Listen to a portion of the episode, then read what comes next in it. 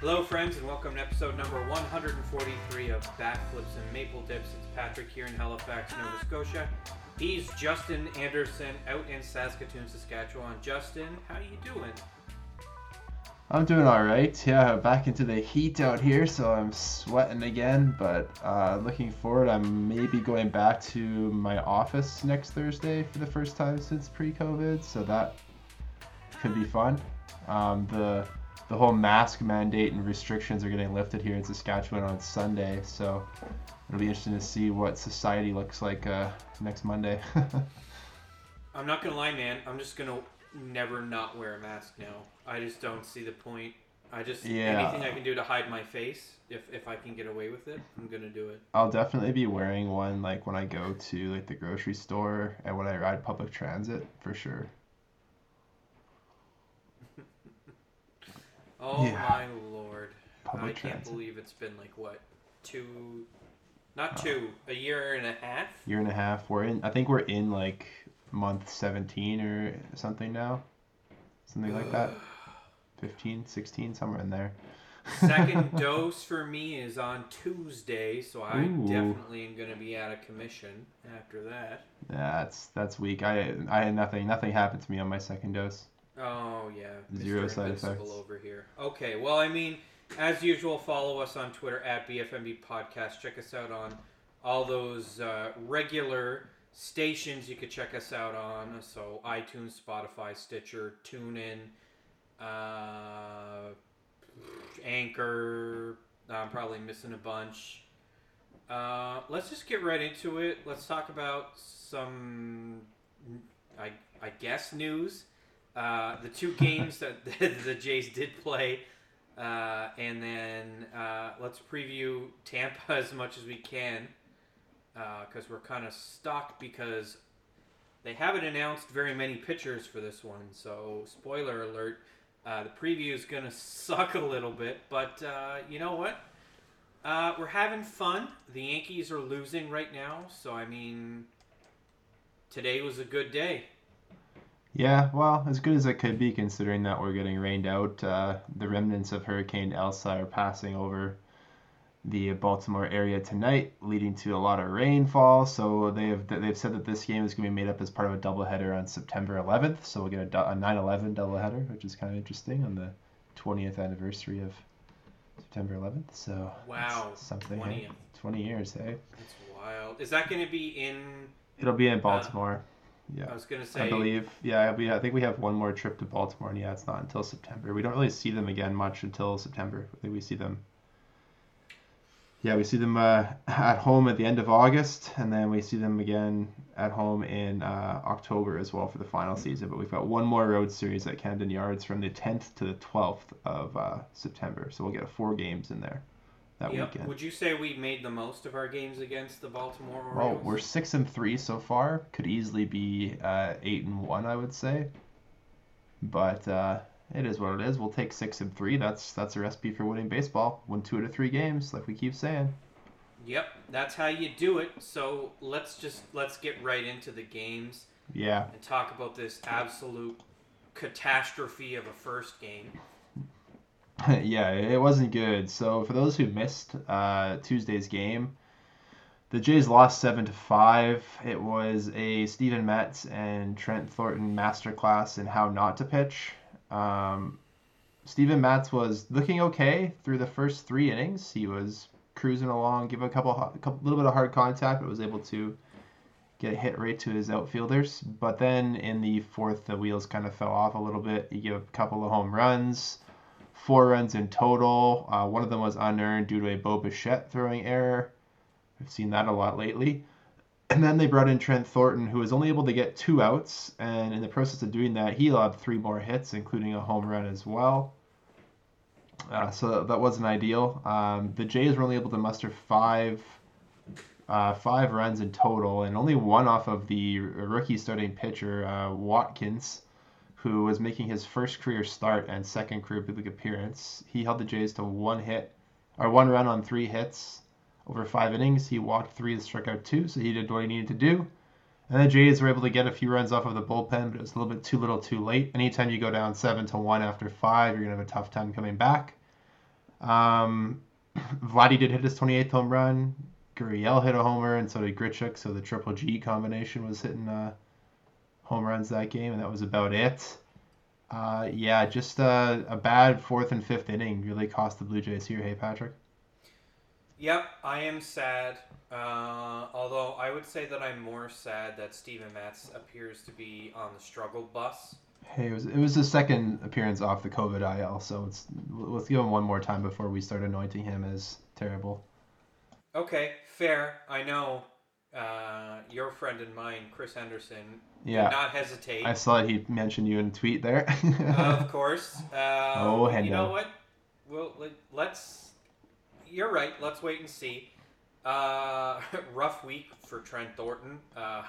Certainly wasn't able to escape his performance without getting hit hard. And immediately after this game, he was sent down to AAA to make space for our new acquisition, Mr. Trevor Richards, because on the 6th as well, which was Tuesday, the Jays made a trade, Patrick Marsh. They traded Rowdy Tellez to the Milwaukee Brewers for reliever Trevor Richards and a minor league right-hander named Bowden Francis. So that was the trade that was made. I'm just going to pull up Trevor Richards' stats on the old fan graph machine here. Well, while you do that, let's just say I'm starting to get a little concerned about this trend that's happening. We've seen now 3 first basemen in succession traded to the Milwaukee Brewers. Yeah, they all died so that Vladimir Guerrero Jr. could live. When does it stop? It stops now. I sure hope it does. Best of luck to Rowdy. He clearly could use a fresh start, as he was not able to get enough appearances with us here with the Jays. It kind of sucks, but he just wasn't able to recapture the glory of last year. And as a result, he has moved on. Do you have any final things you want to say with regards to Rowdy Tellez and perhaps his legacy? He was really good for 35 games. And we all anointed him as the next coming of something. And I don't know what it was, but I wish him all the best. I think that he definitely has value, and as a left-handed power bat, he's got to play well. He's got to hit to stay in a major league lineup, because he doesn't have the versatility of playing other positions like lots of teams want these days. So he's got to hit to stay alive, and I hope that he does, because it seems like every time a first baseman gets sent to Milwaukee, they do decently well, so best of luck to Rowdy Tellez. Yep, I'm happy to report so far he's gone 1-for-5 with a single and 2 strikeouts. So right around that 200 mark, that's about what he hit so far this season with the Jays. So unfortunately for him, he's hitting 182. Yeah. 250, 333 is a slash his last 15 games. That's not great. But Rowdy is still a young buck. You know, he's only 26 years old. Tons of time on a Milwaukee team that's probably on the downturn. They're winning their division by a lot. They are, but they're going to. This is their window, and I feel like it's closing pretty quickly. Yeah, hard to say. They do a decent job of making trades and signing free agents. So the Cubbies are kind of. I keep forgetting. Every time I think about that division, I keep forgetting the Cubs are self-destructing, and Pittsburgh was never any good. So Milwaukee can beat up on 2 teams in particular, and have in the last couple weeks. Yeah. Anyway, let's talk about Trevor Richards. So Richards is acquired to be a late innings reliever, frankly. This guy used to be a starting pitcher. This is his first year as a full-time reliever. And it's really paid dividends already. His average fastball velocity is up to 92.5, which is about 1.5 miles per hour higher than his career high average season before this. So he's throwing a lot harder. He's managed to up his strikeout rate. His career strikeout rate is just about 9, and it's now at 11.5. The walks are at 3.3, which is pretty standard, and the home runs are at 1.38, which is, again, just below league average. So this guy definitely brings in a lot of experience. He's had 52 career starts, and he's been in 86 games, over 300 innings. He's 28 years old. He is in arbitration for 3 more years. He's not a free agent until 2025. So it's a guy with a lot of team control, which the Blue Jays love. And he's going to come in and he immediately replaced Trent Thornton on the roster. Charlie Montoyo said that Anthony Kay is now the long man. There's more on that later. But Trevor Richards is going to come in. He hasn't pitched yet. Likely would have pitched today, but of course we got rained out. No, he pitched yesterday. Oh, did he pitch yesterday? Oh, yeah. He did. He pitched after Ryu left the game after 5. Sorry, Richards, yeah, my bad. Came in and just kind of had a very ho-hum one inning where nothing happened except he struck a guy out, which is good. I forgot that he pitched between Ryu and Kay yesterday. I just thought I must have blinked for that inning because I missed that. That's okay. I thought the Brewers were bad. But let's talk about these splits here with Trevor Richards. Yeah. He is an absolute ace against lefties.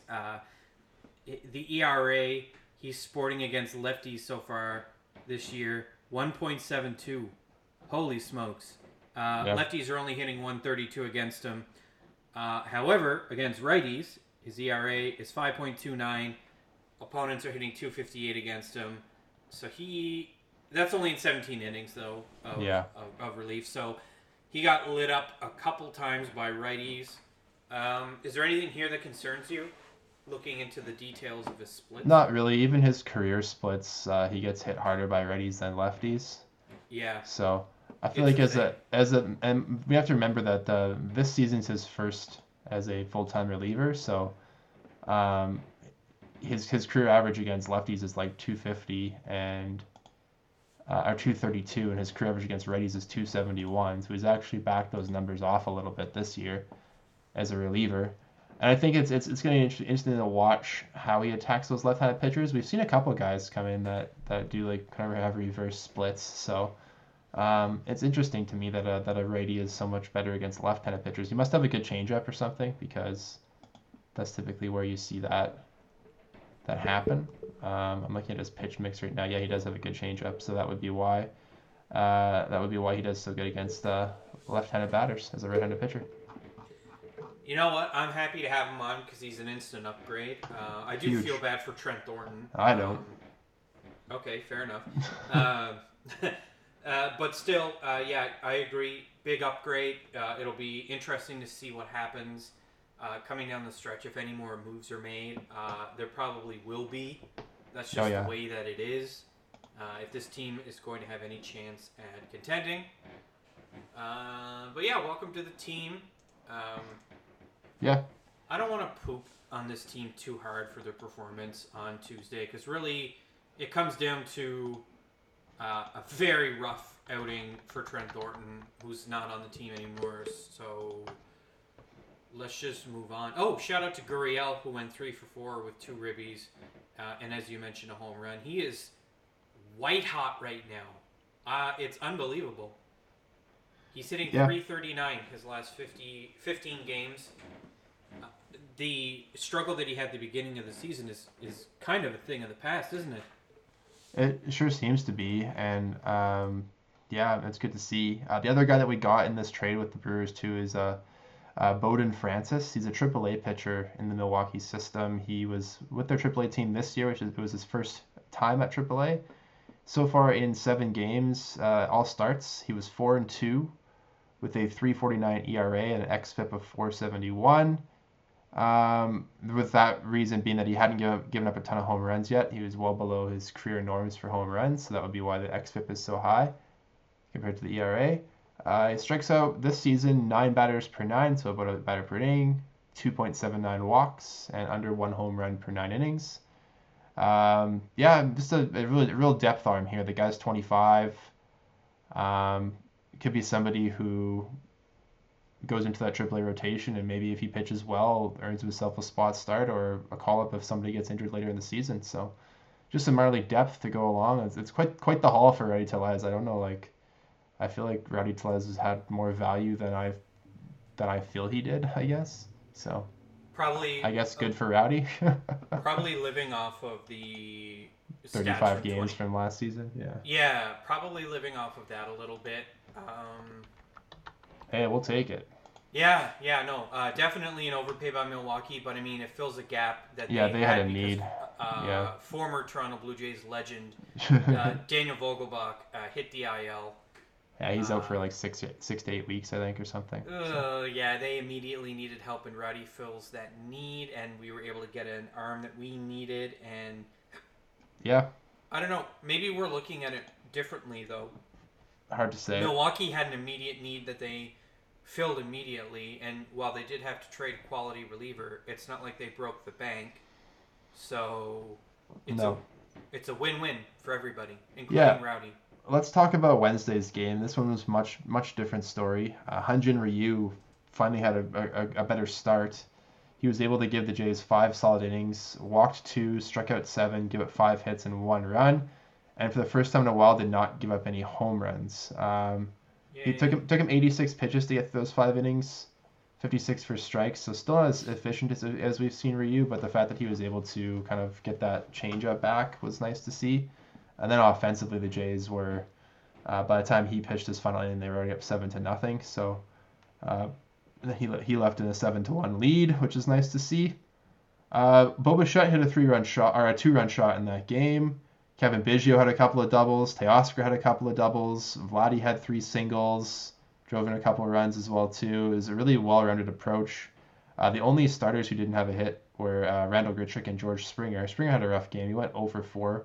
No strikeouts, every ball was in play. Grichuk did have an RBI, but also struck out twice.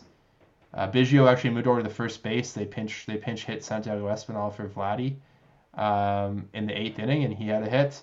And then they moved Biggio from 3rd to 1st, so it's good to see Cavan get some innings over there, because I think he's kind of our de facto backup first baseman now behind Vlad, so good to see him over there. The Jays pitching staff scattered 10 hits in total. 5 of them were given up by Ryu, and 5 were given up by Anthony Kay. He gave up a 1 run over an inning and 2/3, struck out a couple. Lots of base runners, though. Richards, as Patrick mentioned, had a clean inning, struck out 1 in his Blue Jay debut. Tim Mays struck out the only batter he faced, and then Rafael Dolis came in for what I'm assuming was a long-ass inning. I stopped watching after the 7th inning because I was doing other things. And Dolis walked 1 and struck out 2 in an inning of work. So I guess good to see him put up a 0 at least. The Jays were all over Matt Harvey again, Patrick. 3 2/3. He gave up 6 of the runs on 9 hits. His ERA is at 7.70. I think I saw somewhere that the highest recorded single-season ERA among qualified pitchers is like 7.71 in the modern era. So Matt Harvey is pushing the envelope there. So good for him, I guess. Got to set a record somehow. What were your thoughts on this one? You can't help but feel for the guy. I mean, watching him, it was 3-0 before he had 3 outs. Mm-hmm. I mean, that's tough. His last 7 games, he's 0-4 with a 9.2 ERA. Yeah, he hasn't won since the beginning of May. He's gotten absolutely hammered by the Jays when we've played him. It didn't get any easier for the pen either. Even though they only got an inning or 2 apiece. Oops, sorry. Home run off Valdez. I knocked my mic over there. Apologize for that. That's okay. Run given up by Plutko. Lothar also gave up a run, although he did K2.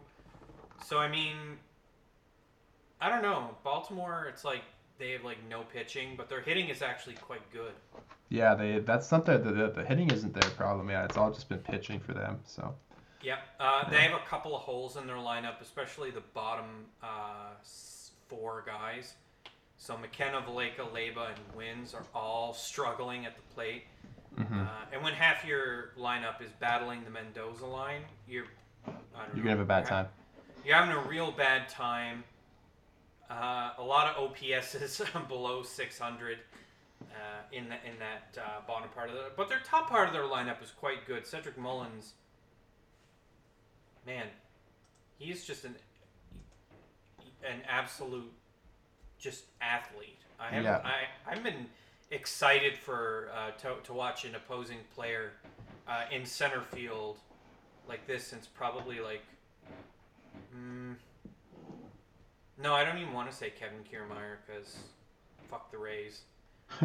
Let's just stick with Cedric Mullins though. You called it. He's getting the All-Star nod and probably deserves the start. Yeah, he might get it too over top of Mike Trout, who's not going to play, of course. So we should see Mullins start in center field, I believe. So he's on track to flirt very heavily with 30-30, which to me is one of the hallmarks of an excellent baseball player. Any comments on 30-30? No, I think you're right. I can't disagree with you. Yeah, I mean, I think back to like the pre-steroid Barry Bonds, where he was mashing 30 and stealing 30. Yeah. He even did 40-40 before the roids, allegedly. Allegedly. Could have been before. I don't know. Beau Bichette, though. Kevin Biggio. Beau Bichette's almost up to 300 on the season now after being down in the 260s for a while there. Here's the thing. The thing that frustrates me about Beau, and it has nothing to do with him as like a person. It's frustrating as hell to watch him throw these god-awful throws from short to first. And then Vladdy gets him out of trouble more often than not. But the throwing errors are really frustrating. But also, I understand what his strategy is at the plate. It's to get two strikes on the board immediately and then fight his way to getting a home run or a double or whatever. And god damn it, I've never seen a hitter so effective with two strikes. It's like he loves to have his back against the wall. Yeah, he's played in every game this season so far too, Patrick Marsh. He's at 159 career games now, so he's almost played the equivalent of one full season across 3 years. When we hit that 162, which we will by the end of Tampa Bay series, let's look back. Let's look at his 162 game average, and maybe we can project some things as far as how quickly he'll make it to the Hall of Fame. It's a little bit of a reach, but yeah, we could talk about it, I guess. No, I'm fascinated by players who have the ability to dig deep and actually pull off clutch hits, especially when they're down two strikes. And Beau does it like almost, it feels like he's done it every friggin' game for a long time now. He's hitting 370. Let's go back 30 games, folks. He's hitting 352 with an OBP of 400 and a slug of 512 in his last 30 games. The struggle at the beginning of the season, gone. Distant memory. This guy is the hottest shortstop bat right now in baseball. No disrespect intended to Fernando Tatis, but Beau is getting her done, and you got to love it. Yeah, today was supposed to be Alek Manoah, Patrick, but as we mentioned, today's game has rained out, so that'll be made up as a part of a doubleheader on September 11th, as we mentioned. So the Jays are headed off to Tampa Bay now for this weekend series. One quick thing before we mention that, the Jays completed a trade with the Reds today. The Reds had acquired right-handed pitcher Hector Perez from us back in January, and the player to be named later that we received from the Reds was minor league outfielder Darlin Guzman, who was currently playing with the rookie-level team at the Reds complex. So he's only 20 years old. Career minor league average is 305. So something to keep an eye on. He's an outfielder. Nothing special there. Left-handed bat, which is nice. But he's 20 years old. He's going to be quite a ways away. The highest we might see him this year might be in Low A Dunedin. So we'll see what happens there. But, yeah, not too much to say about it. This weekend series... Tomorrow night, 7:10 Eastern time, the Rays are throwing Shane McClanahan again. We've seen him a couple times this year. He's done quite well against us. For some reason, we just don't do as well against lefties as we do against righties, even though we're still a top 10 offense against left-handers.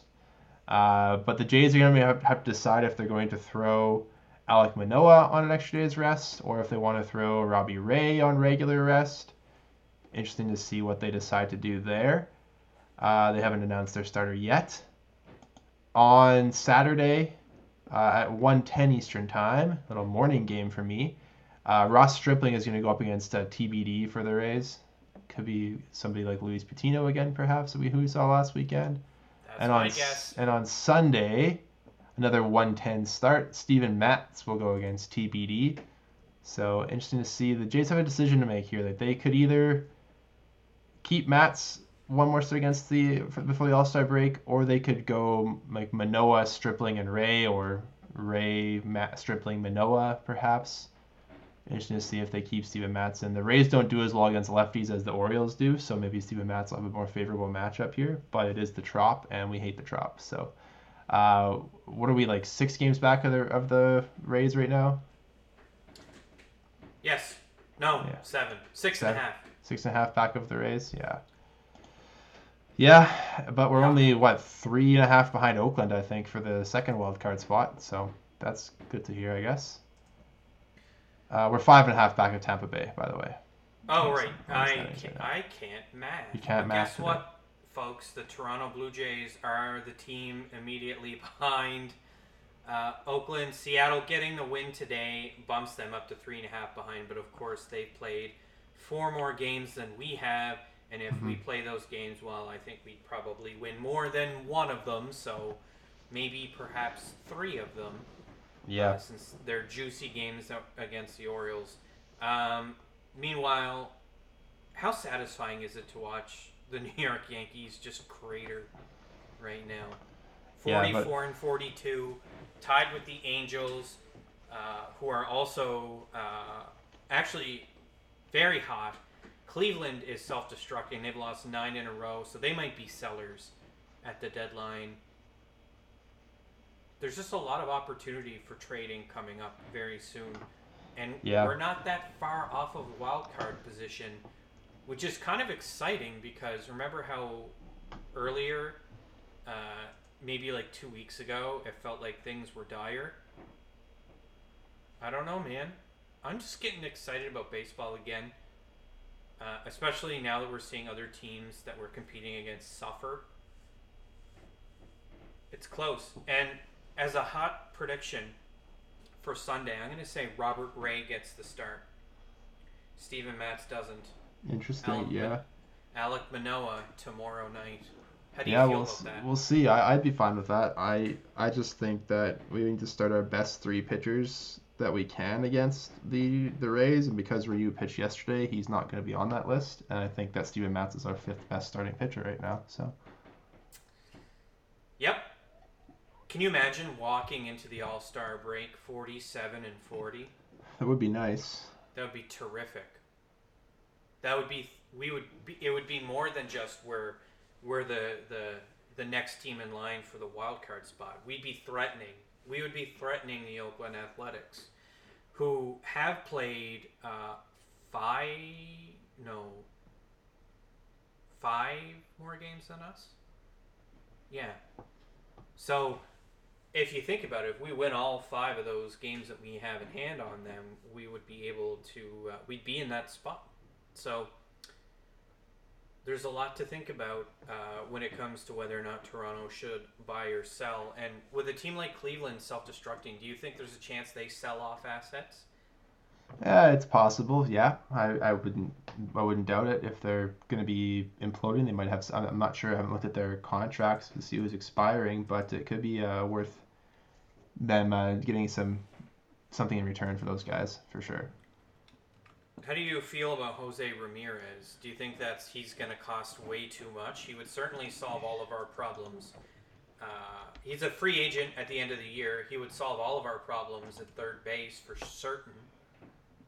But he would probably cost an absolute fortune in a trade. Would you rather just, instead of going for, let's just load up our lineup with absolute power, maybe consider some sort of trade for some starting pitching? I'm pretty sure he has. Doesn't his contract still have 2 option years on it after this? Yeah, I think you're correct. Yeah. But still. Is it player or team options? I think they're team options. Team options? Yeah. Yeah.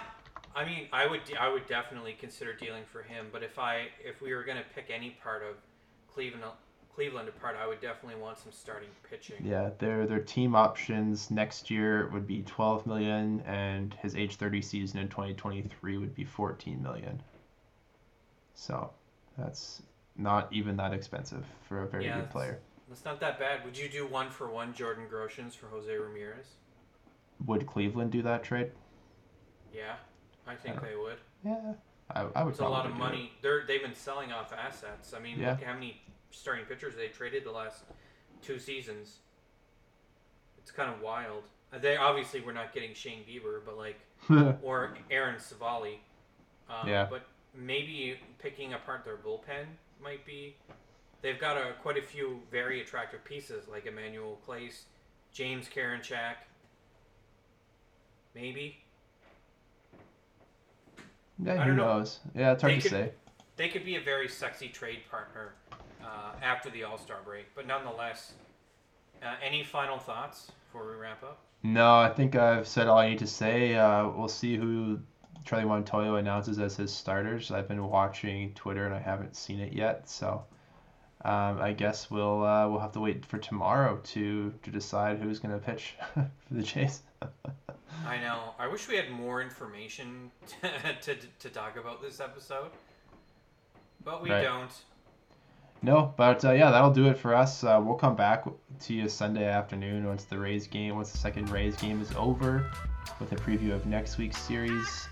But for Patrick Marchand in Halifax, it's Justin here in Saskatoon. Follow us on Twitter @BFMB Podcast. Give us a listen. Anchor, Apple, Spotify, Google Podcasts, a bunch more places. Find the show, bfmbpodcast.com. Send us your questions, guys. We want to know what you're thinking before the trade deadline. If there's a trade you want us to analyze or a potential finish you want us to take a look at, let us know. We'll do what we can. But until Sunday, we'll see you then.